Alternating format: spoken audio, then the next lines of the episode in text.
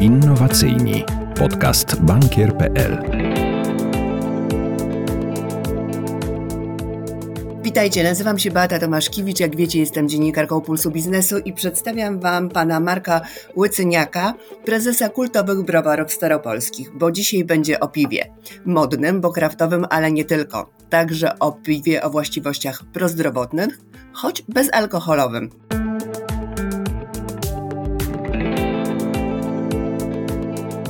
W latach 2020-2022 prowadziliście projekt Wdrożenie technologii wytwarzania piwa bezalkoholowego o właściwościach prozdrowotnych. Czy może Pan powiedzieć o tym projekcie, w jaki sposób był finansowany, z jakiego programu, ale także przede wszystkim jakie są jego rezultaty? Program był współfinansowany przez program Kredyt Technologiczny rzeczywiście te badania cały czas trwają w zasadzie nad e, piwem prozdrowotnym. Wprowadziliśmy na rynek pod koniec zeszłego roku, także trudno ocenić jeszcze efekty, jeżeli mówimy o takiej ekonomicznej stronie.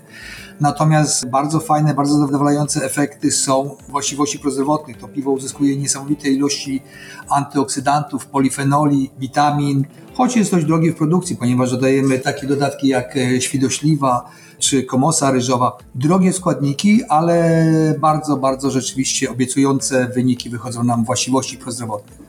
Ale prozdrowotne co to znaczy? Czy to znaczy, że dla osób, które na przykład aktywnie uprawiają sport, czy to są prozdrowotne właściwości dla osób na przykład chorych na choroby przewlekłe, które mogą wspomagać dodatkowo swój organizm właśnie tym piwem? I jedno i drugie, ponieważ ogólnie piwo jest takim dość dobrym izotonikiem, natomiast ma alkohol, czyli to przeszkadza, niweluje te skutki izotoniczne. Natomiast piwo, które jest pozbawione alkoholu, tak jak nasze, to oprócz tego, że ma właściwości izotoniczne, summa summarum jest zdrowsze niż woda, to dodatkowo te, tak jak wspomniałem, antyoksydanty, polifenole zwalczają komórki rakowe. Dodatkowo robimy też to piwo w wersji bezglutenowej, czyli dla chorych na celiakię. Wspomagają wiele, wiele funkcji organizmu przy czym program zakończyliśmy od strony technicznej, natomiast nadal badamy i wprowadzamy różne nowe warianty. Czyli rozumiem, że w tej chwili jest e, ten produkt na etapie testowania? Tak, pierwsze sprzedaże miały miejsce w zeszłym roku, powoli pierwsza partia, natomiast w planie mamy kilka czy kilkanaście wariantów tego piwa. Na razie zaczęliśmy z pierwszymi wariantami, można powiedzieć testowo, ponieważ koniec listopada, początek grudnia zakończyliśmy program. Także trudno ocenić jeszcze efekty sprzedażowe i wciąż rozwijamy kolejne warianty. I kolejne warianty będziemy wprowadzali. A jak będziecie właśnie wprowadzali? Przez sklepy internetowe, czy będzie też dostępne w normalnych sklepach, czy tylko w tych sklepach, które specjalizują się w browarach kraftowych, czy może po prostu wprowadzicie je do aptek?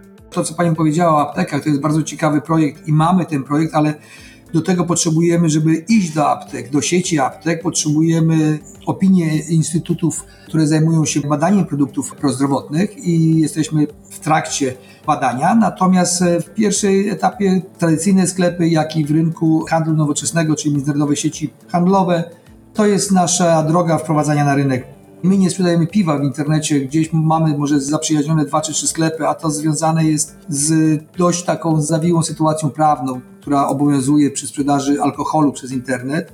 Dwa niestety kurierzy, spróbowaliśmy nieraz wysyłać nawet jakieś nagrody w formie piwa. Czasami trzeba było trzy razy wysłać, żeby jedna półka doszła. Bo kurierzy rzucają tymi paczkami, także często nie dochodzi piwo, zwłaszcza w butelce.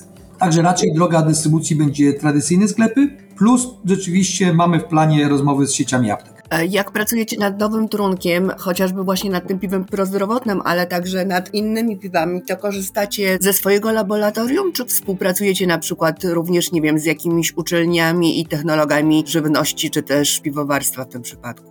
Z jednej strony oczywiście mamy swoje laboratorium, bardzo dobrze wyposażone, ale e, ja myślałem, że jak wyposażyliśmy laboratorium, kupimy drogie urządzenia, wstawimy próbkę, będziemy mieli wynik. Okazuje się, że nie, bo do tego jeszcze trzeba się nauczyć dobrać odpowiednią metodologię. Dlatego, żeby być pewni wyników, to wszystkie badania też wysyłamy do niezależnych laboratoriów. Z jednej strony jest to Hamilton, ale oprócz tego współpracujemy i też badamy w Politechnice Łódzkiej, współpracujemy w tym zakresie z uczonymi z Politechniki Łódzkiej ściśle, także weryfikujemy wszystkie badania w niezależnych laboratoriach, żeby też być pewnych, że metodologia, którą my dobraliśmy do tych badań jest właściwa, a wyniki się pokrywają. Korzenie browaru sięgają XVII wieku. Przez wiele lat browar przechodził różne historie. I taki moment, wydaje mi się, faktycznego, powtórnego rozwoju zaczął się w 2014 roku, kiedy browar staropolski został przyjęty przez nowych właścicieli, został bardzo unowocześniony, wyposażony w najnowocześniejsze w Polsce laboratorium, rozpoczęła się modernizacja. Proszę powiedzieć, co się od tego czasu zmieniło, jaką drogę przeszliście? Korzenie browaru sięgają XVII wieku, aczkolwiek browar miał w swojej historii dwa takie przełomowe momenty, jeżeli chodzi o inwestycje w browar. Pierwszy ten moment to był 1902 rok, kiedy przejął browar Zenon Anstadt, członek takiej znanej łódzkiej rodziny piwowarów, którzy mieli e, browary w Łodzi. Zenon odkupił browar z Duńskiej Woli, zmodernizował, powiększył moce produkcyjne, rozwinął handel, zakładał składy handlowe w okolicznych miejscowościach Sieradz, Kalisz, Konin, e, Łódź i y, wygrywał y, na międzynarodowych wystawach piwnych, to się tak nazywało. Fundował też park wokół browaru, także to był taki prawdziwy pierwszy przełom ponad 100 lat temu. I rzeczywiście, potem po śmierci Zena Ansztada browar przechodził z rąk do rąk. Bardziej to byli inwestorzy, którzy nie interesowali się piwem, inwestowali zarówno w browar, jak i w jakieś inne gałęzie przemysłu. I dopiero w 2014 roku browar odkupiliśmy od syndyka masy upadłościowej. Browar to brzmiało dumnie tak naprawdę odkupiliśmy zagrzebione budynki i trochę sprzętu wartości złomu. I od 2014 roku, rok w rok, inwestowaliśmy wszystkie zarobione środki, dodatkowo wspieraliśmy się kredytami, potem następnie też funduszami e, europejskimi. I tak naprawdę taki wielki przełom to nastąpił od 2019 roku, kiedy Zaczęliśmy wdrażać programy unijne, praktycznie wymieniliśmy całą linię technologiczną rozlewu. Szacujemy, że jesteśmy już tak w 60-70% z remontem z zewnątrz budynków, wewnątrz budynków. Wybudowaliśmy halę magazynową wysokiego składowania. W sumie od 2019 roku grubo ponad 20 milionów zainwestowaliśmy w browar. Każdą złotówkę ponownie inwestujemy. Nie wypłaciliśmy jeszcze ani złotówki dywidendy mamy cel, żeby ten browar był taką perełką z Duńskiej Woli, żeby był atrakcją turystyczną i jednocześnie, żeby można było się tym chwalić, a nie tylko, żeby stał, bo jesteśmy w samym centrum z Duńskiej Woli. Chcemy, tak jak mówię, żeby to była ozdoba miasta. Trochę jeszcze przed nami pracy do zrobienia. A czy ja dobrze rozumiem, że jakąś część tej modernizacji, ale także rewitalizacji pokrywały Wam środki z Unii Europejskiej? Część tak, część pokrywały, ponieważ dokładaliśmy linię, dużą część w 100% własnych środków kupiliśmy, ale też mamy dodatkowe urządzenia współfinansowane ze środków unijnych.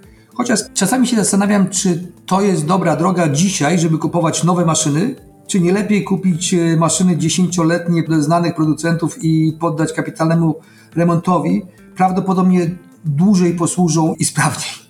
Dzisiejsze maszyny są tak naładowane elektroniką, chyba są robione po to, żeby się psuły, żeby przedsiębiorcy musieli je wymieniać. Prawdopodobnie tak jak sprzęt gospodarstwa domowego, który jest odliczony no, na czas gwarancji plus pół roku. Nie będę wymieniał producentów, których mamy maszyny, ale sami serwisanci mówili, że trzeba było kupić używaną dziesięcioletnią linię po kapitalnym remoncie, by dłużej posłużyła i, i spokojniej byście pracowali. Panie prezesie, podobno ważycie piwo na bazie staropolskich receptur. Rozumiem, że się zachowały, ale także tradycyjną metodą. Czym się różnią te staropolskie receptury od tych współczesnych i co w przypadku ważenia piwa oznacza tradycyjna metoda? Receptury połączone są z metodą ważenia.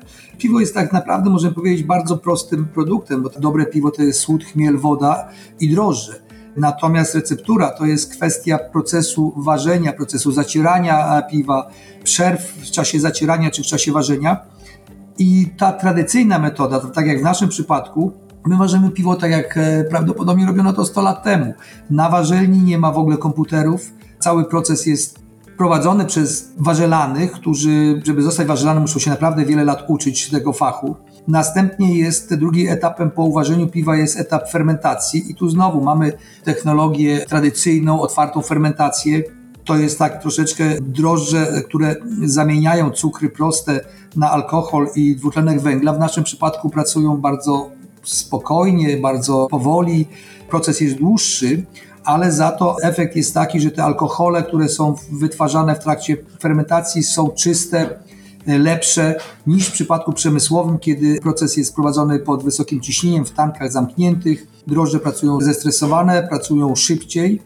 Proces jest skrócony prawie dwukrotnie, natomiast e, oprócz tych czystych, że tak się wydarzy, alkoholi powstają alkohole wysokorzędowe, propanole, butanole, które są bardziej szkodliwe. U nas przy tej fazie produkcji nie ma komputerów. Steruje człowiek, odczyty temperatury są tradycyjne, mamy bardzo nowoczesne laboratorium, natomiast wciąż tradycyjną metodę ważenia dzięki czemu piwo ma lepsze właściwości, jak porównujemy to piwo nasze do konkurencyjnych piw przemysłowych, to zdecydowanie ma więcej witamin, ma zdecydowanie więcej antyoksydantów, polifenoli, także każde piwo, które pozbawimy alkoholu w, procesie dealkoholizacji i porównamy do konkurencyjnych koncernowych piw, to bijemy na głowę polifenoli jest kilkukrotnie więcej.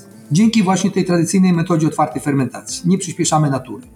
Panie prezesie, jak dużo droższa jest taka metoda tradycyjna, oparta na starych recepturach, od tej metody, nazwijmy ją, przemysłowej? Przede wszystkim jest droższa, bo jak porównujemy dzisiaj versus na przykład te 5-7 lat temu, droższy jest czas produkcji. Same koszty energii są co najmniej dwu, trzykrotnie wyższe niż w tej metodzie nowoczesnej dlatego że dzisiaj czas to pieniądz. Energia elektryczna, jak kupiliśmy browar, płaciliśmy 250 zł za megawattogodzinę, dzisiaj jest 800, a czas potrzebujemy do schłodzenia, przetrzymywanie piwa, gdzie w naszym wypadku sam proces fermentacji to jest dwa tygodnie i tu musimy zapewnić temperaturę od 4 do 10-11 stopni lub przy piwie górnej fermentacji około 20.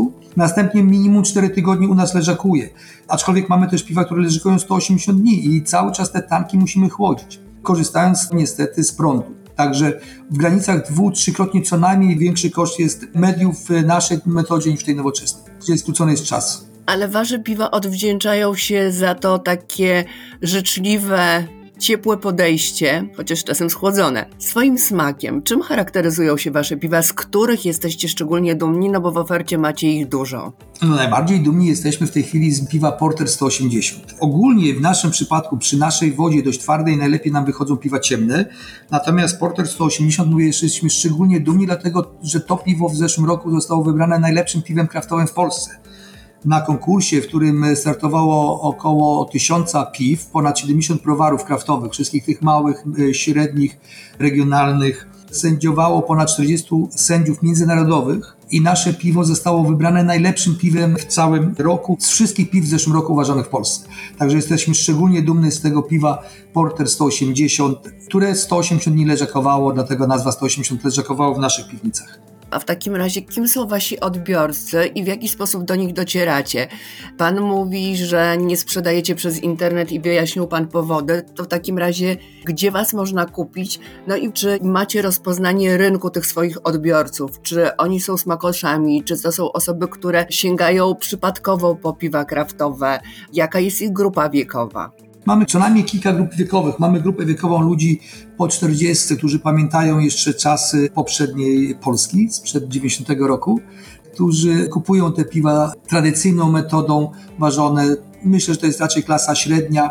Troszeczkę te piwa muszą być droższe, aczkolwiek nie od wszystkich piw koncernowych. I tutaj mamy tych klientów, którzy wracają do tej technologii, do tych piw e, tradycyjną metodą ważenia robionych, którzy często piszą nam na mediach społecznościowych, że dziękują nam, że jesteśmy, że przypominają sobie swoją młodość, ale mamy też piwa nowoczesne, mamy nowofalowe piwa w wykorzystaniu amerykańskich chmieli czy nowozelandzkich chmieli i tutaj trafiamy tymi piwami do młodzieży, którzy szukają nowości, którzy szukają innych smaków. Także możemy powiedzieć, że dość szeroki mamy zakres odbiorców. Natomiast jeżeli chodzi o dostępność, to tak jak wspomniałem, mamy umowy z sieciami międzynarodowymi, takimi jak Auchan, Carrefour, Kaufland, gdzie jesteśmy z wieloma indeksami na stałe. Mamy też z innymi sieciami i nauty, ale też pracujemy z niezależnymi hurtowniami, docieramy do pojedynczych sklepów, zarówno tych z piwami kraftowymi, które mają setki piw na półce, jak i tymi, które mają spożywcze produkty wraz z jakimiś piwami. A czy wychodzicie również na rynki zagraniczne? Tak, jesteśmy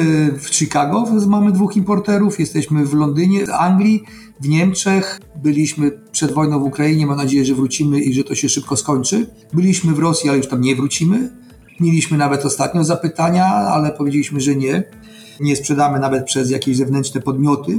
W Chinach y, raz mniej więcej w roku jakiś kontener idzie, natomiast sprzedaż zagraniczna jest dodatkiem do rynku krajowego. A czy zamierzacie ją rozwijać? Czy macie jakieś plany z tym związane, że powiedzmy w ciągu 5 lat 30 czy 40 czy 50% to będzie sprzedaż zagraniczna? Czy chcecie się na razie koncentrować na tym, co robicie w Polsce? Nie, no chcielibyśmy. Oczywiście chcielibyśmy rozwijać też sprzedaż na rynki zagraniczne. Tak jak wspomniałem, dopiero w zeszłym roku, pod koniec roku uruchomiliśmy produkcję piwa prozdrowotnego i będziemy chcieli z tym piwem przede wszystkim rozwijać sprzedaż na rynkach zagranicznych z tym piwem zero, czyli zawartością alkoholu mniej niż 0,05%, ponieważ tak naprawdę piwa, które w ogóle nie ma alkoholu, nie ma, nie byłoby to piwo. Jakieś tam ułamki procenta zawsze będą. Także chcielibyśmy się rozwijać. My w tej chwili jesteśmy mniej więcej na 60% naszych mocy produkcyjnych, a biorąc pod uwagę, tak jak wspomniałem wcześniej, koszty energii, gazu, musimy zwiększać produkcję, żeby obniżać koszty wytworzenia. Panie prezesie, mam wrażenie, że lata 90., początek 2000 to tak jak się zachłysnęliśmy zakupami w hipermarketach, tak się zachłysnęliśmy produktami od wielkich międzynarodowych koncernów.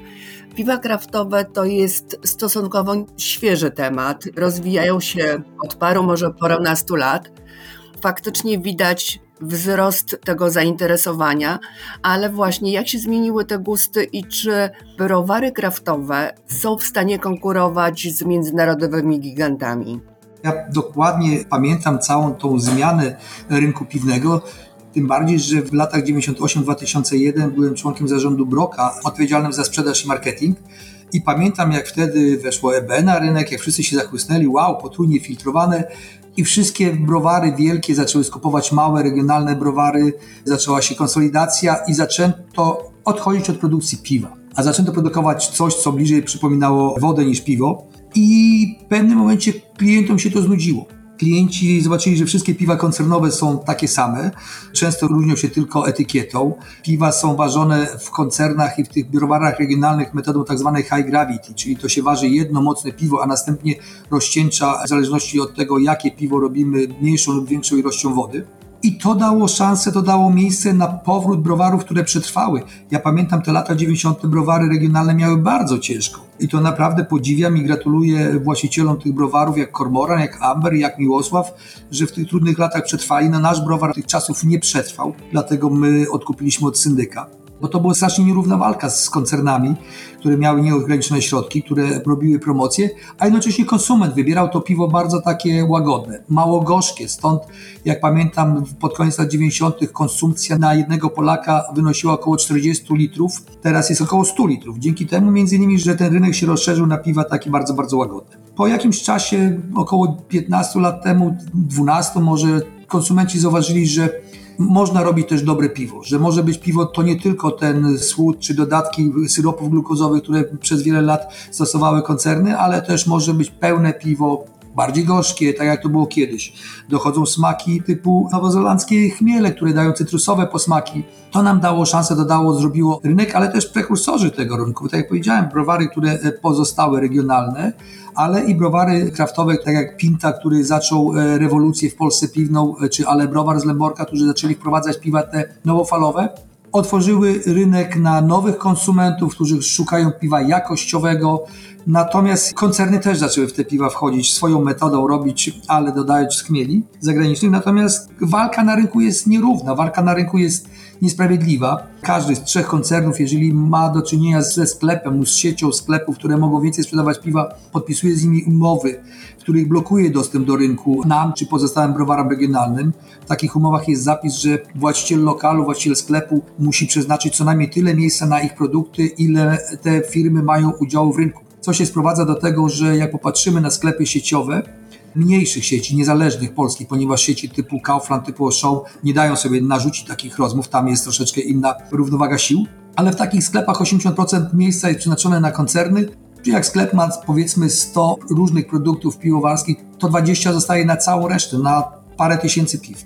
Także ta walka nie jest równa, już nie mówiąc o tym, że koszty produkcji dużo, dużo niższe są w przypadku koncernów, dużo taniej kupują surowce, dużo taniej kupują opakowania, dużo tańszą mają energię, biorąc pod uwagę skalę produkcji. No ale walczymy. Niedawno spotkałam się z opinią, że modę na piwa kraftowe stworzyli konsumenci, ale ci konsumenci, którzy uwielbiali piwo, uważali je za swój podstawowy napój alkoholowy i w pewnym momencie stracili dostęp do dobrej jakości piwa i zaczęli je samodzielnie ważyć. Częstując swoich znajomych, też piwoszy, narodzili modę na poszukiwanie właśnie tych piw, które są poza wielkimi koncernami, które smakują inaczej, które może trochę mają inną etykietę. Czy zgodziłby się Pan z takim spojrzeniem? konsumenci zaczęli ważyć piwa w domu, zaczęli ściągać e, chmiele z rynków zagranicznych. Podobna sytuacja, tylko że dużo wcześniej zaczęła się w Stanach Zjednoczonych. W Stanach Zjednoczonych rewolucja piwna zaczęła się pod koniec lat też 80., u nas e, później, ale również zaczęto łamać tą hegemonię wielkich, tam było dwóch wielkich browarów, Anheuser-Busch i Miller. I tak samo u nas, ludzie jeżdżą po świecie, spotkali się z piwami, które smakują całkowicie inaczej, które są cytrusowe, które są nie tylko lagery jasne europejskie, tak jak przed laty dominowało w Polsce. I rzeczywiście najpierw zaczęto ważyć te piwa, tak jak wspomniałem, Pinta czy Ale Browar kontraktowo w małym browarze. Następnie regionalne browary zobaczyły, że rzeczywiście też możemy ważyć piwa, nie tylko jasne lagery. Także absolutnie tak, tak myślę powstało i to się nadal rozwija. Panie prezesie, a jakie macie plany na kolejne lata? Pan powiedział, że na razie wykorzystujecie 60% mocy wytwórczej. W związku z tym, co będziecie robili, jak będziecie robili i czy w kolejnych latach także będziecie sięgali po fundusze europejskie? No, w najbliższych dwóch latach planujemy przede wszystkim przetrwać biorąc pod uwagę to, co się dzieje na rynkach, na tak jak wspomniałem wcześniej, pazerność PGNiG, monopolisty na rynku gazu, który z jednej strony ceny gazu zaczęły spadać, ale prowizja PGNiG dwukrotnie wzrosła na przyszły rok, zapowiedzieli kolejną podwyżkę. Dla przykładu podam, że dwa lata temu za megawattogodzinę gazu płaciliśmy 98 zł, a na przyszły rok sama prowizja PGNiG to jest 88% e, zaproponowana, plus cena giełdowa 300 zł, nie wiadomo jaka będzie. Także dzisiaj dodatkowo nasze programy, które wprowadziliśmy, kosztowały ponad, tak jak wspomniałem, 20 milionów, z czego część to kredyty. Odsetki wzrosły pięciokrotnie rok do roku, rok 22 do 2021, także zatrzymaliśmy wszelkie inwestycje, musimy się skupić na spłacie kredytów i na produkcji dobrego piwa i na przetrwaniu. Surowce, cena butelki wzrosła ponad dwukrotnie my nie jesteśmy w stanie przełożyć wszystkich kosztów na konsumentów, bo piwo byłoby powyżej 10 zł. Także zawieszamy wszelkie projekty, programy i myślę, że wrócimy do programów i dalej będziemy modernizować, dalej będziemy inwestować zarówno w laboratorium, jak i w tkankę budowlaną naszego browaru, ale dopiero jak się ten największy kryzys, jak przetrwamy te najbliższe dwa lata, które szacuję, że ogólnie dla nie tylko naszej branży, ale dla całej branży takich małych, średnich piw będzie wielkim wyzwaniem. Marek Łycyniak był moim i waszym gościem. Pięknie panu dziękuję za to spotkanie. Ja również ślicznie dziękuję. Innowacyjni. Podcast bankier.pl